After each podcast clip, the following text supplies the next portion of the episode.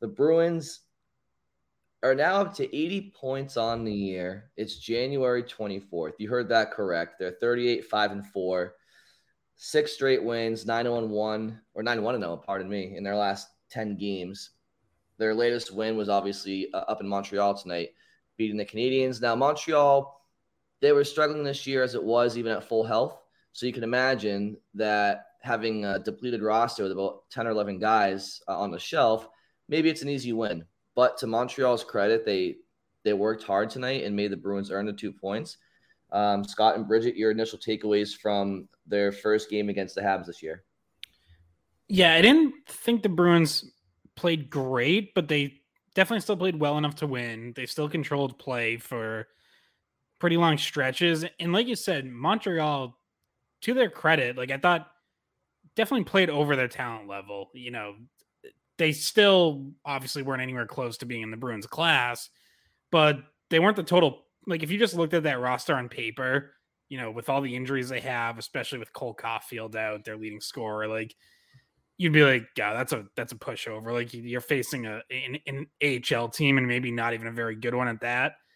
But to the Canadiens' credit, like they they brought a good effort, and you know, I thought where you and even like the power play, I thought that was one area early on where it was like, oh, that's clearly this is clearly a power play unit that hasn't practiced much together. Like they looked awful. And then they even figured that out and they end up scoring a power play goal, you know, on a little bit of a fortunate bounce. So um yeah, the Bruins have said it like they're gonna get every team's best effort pretty much every night. Like if you're any team, any player in the league, how would you not be totally jacked up for a Bruins game at this point? Like, yeah, especially if you're out of the playoffs. It's like, you know, you're not playing meaningful games every night. So if you're gonna get up for any of them, like of course it's gonna be the Bruins game. Um, Sam Montembeault, who has actually been playing really well for the Canadiens in goal, uh, I thought was great tonight, even though it end, you know, he ends up giving up three goals, but I, I thought he was really good. Um, and from, from the Bruins end, Swayman really solid again. Uh, you know, continues his hot stretch where we're now on like a two month stretch where it isn't just Linus Ullmark is the best goalie in the league. It's like Swayman's been just as hot. You look at their numbers and he's been just as good as Ullmark over like the last month and a half. Um, it's crazy. Pastrnak gets four points. And I, it was funny. I tweeted like, I feel like he's kind of having a little bit of an off night He'd made a couple really sloppy passes, a couple of careless turnovers, and he still ends up with four points. Uh, and and then obviously Bergeron gets the winner, and it's like, all right, this is what the Bruins do, even when they're a little off. Like they just stick to it, and they finally break through in the third period, get the late win from Bergeron, and take the two points. Yeah, and Scott, we were like, ah, oh, you know, maybe we shouldn't go to Montreal this year. It's probably not going to be like, you know, it's not going to be the same as the old rivalry, but it seemed like it would have been a fun game to go to and a fun game to cover there if we had gone. We were worried about the weather and that the matchup was going to be just not close, but then, but then closer, the closer you got to game time, you're like, well, honestly though, they're probably still going to put up a, a, a decent fight because it's the Canadiens, It's a rivalry. I mean, everybody understands and you're playing in front of your home crowd. It'd be one thing if it was in boston like maybe you don't have the same motivation but um, you're in front of your home crowd that came out to watch bruins canadiens and there's just so much history there that you'd want to like respect it i guess. And they didn't play a bad game. They really did give them th- their best um, that they could have and montembeault had a really good game. Uh, bergeron mentioned it. He said he kept them in the game uh, and he did. He did. Swayman i thought played good as well and and to scott's point about both of them being, you know, top in the league. This this was tweeted before the game, or not tweeted, um, put on the NHL's Instagram before the game. But the top goalies of the previous week were Jeremy Swayman and Linus Ullmark, both with under like right around 0.5 goals against average in last week. So um, that's where we're at. They they have two of the the hottest goalies. They have two of the most solid goalies. And there's been times where coach has said most teams would be happy to just have one. And here we are sitting here going, wow, I can't believe they actually legitimately have two guys that could start. I still think Ullmark is the the better of the two as of right now. But I can't remember a goalie pair playing both when both of them were playing this well at the same time. Like I remember there was a time when Tuukka and Thomas were both playing really well and kind of taking opportunities back and forth from each other. But even in that season, which was that 2010, um, they were they were clearly times when one was better than the other. And right now, like I feel like it's not as obvious. It's like no, these are both top caliber goalies right now. Yeah, R- Rask and Halak had a stretch like that where you know it, it wasn't a 50-50 split, but Halak would come in and like he was playing like one of the best goalies in the league when he did get in. I, I think that was that might have been the year that eventually went into the bubble because I think that was why initially people had a lot of confidence in Halak when he had to take over for Rask, and obviously things didn't didn't quite work out in the end. But he he had had a really good stretch like that most of that season. But never were both of those goalies yeah. this good. Like these are the two best goalies in the league as of right now. Like it's it was never to that extent only because neither of them were the top guy. You know what I mean? Like they weren't putting up those exact this kind of these kind of numbers. Um it's a good problem to have. I guess it's not really a problem at all. So um it just continues to be a, a pair, a goalie tandem that and I think Montgomery said after the game, I don't know where we would be without them. And it's true. Like you have the luxury of we talk about the fact that they haven't been able to have any load management because you know some guys might be reluctant for load management, but you're able to get it in the goaltending position, um, and it's it's going to be important.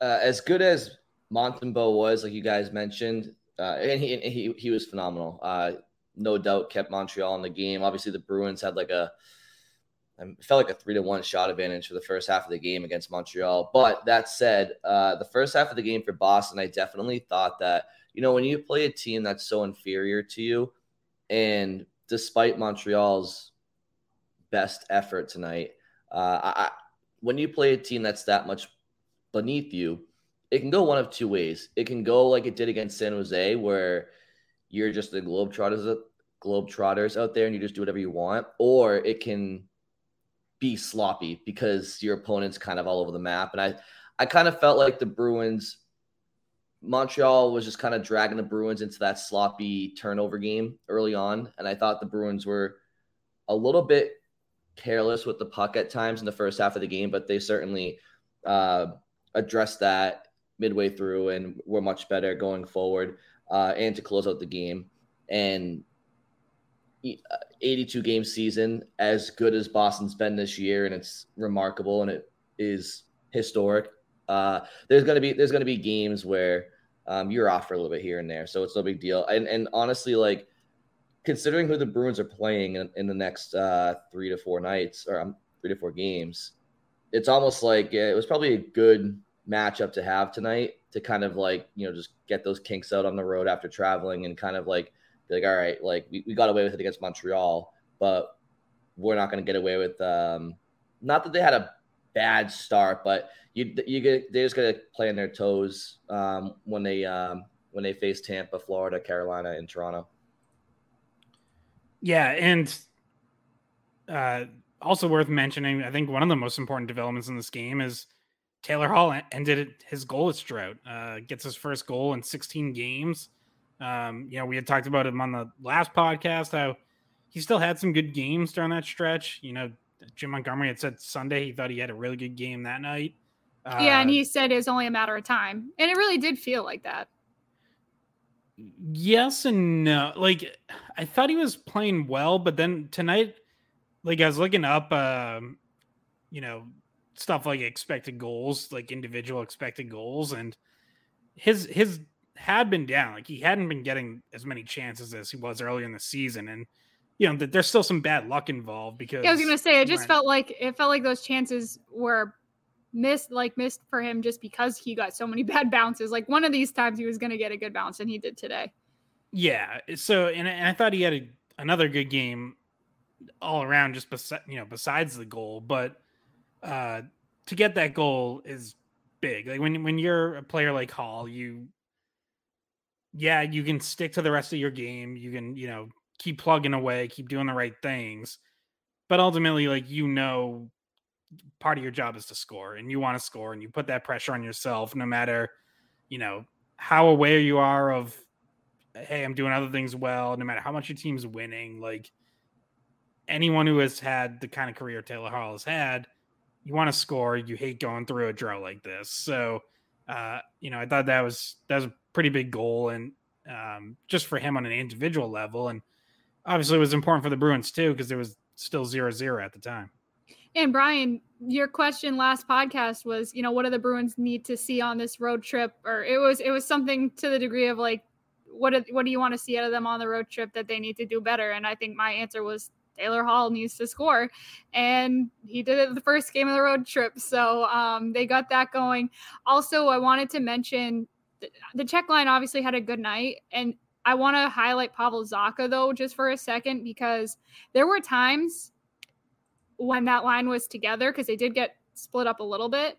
Um, but when that line was together, where I felt like Pavel Zacha was like the most dangerous guy on the ice, and he was kind of driving play for a little bit of that game. Where normally you see Krejci being the decision maker and Pastrnak being the threat, but I felt like at times I was like, I want him to shoot it right now. He he was playing really well, um, and he did great on the penalty kill, forced a turnover, almost scored shorthanded. Um, I thought he was playing better than than he had. Not that he'd been playing bad, but just like he's reached a new level. Zacha looks very comfortable, very comfortable. Obviously, as you alluded to, the points have really started to pile up for him since signing that extension. But even before that, like even even when he was a little bit snake bitten, like you just saw his hockey IQ and you see how we watch him with with Krejci and Pastrnak, but like watch him with Krejci in particular because one of Krejci's MO the last you know 15 16 years has been just how well he thinks the game. And you can tell when they're playing together that Zacha's on the same wavelength as Krejci when it comes to um, you know um, in transition like Zacha knows the sweet spot to go because he can sense that Krejci's going to cut to the middle or Krejci's going to slow down or speed up, and Zacha just knows where to get open, and that's just the that's just the um the telltale sign of a smart hockey player.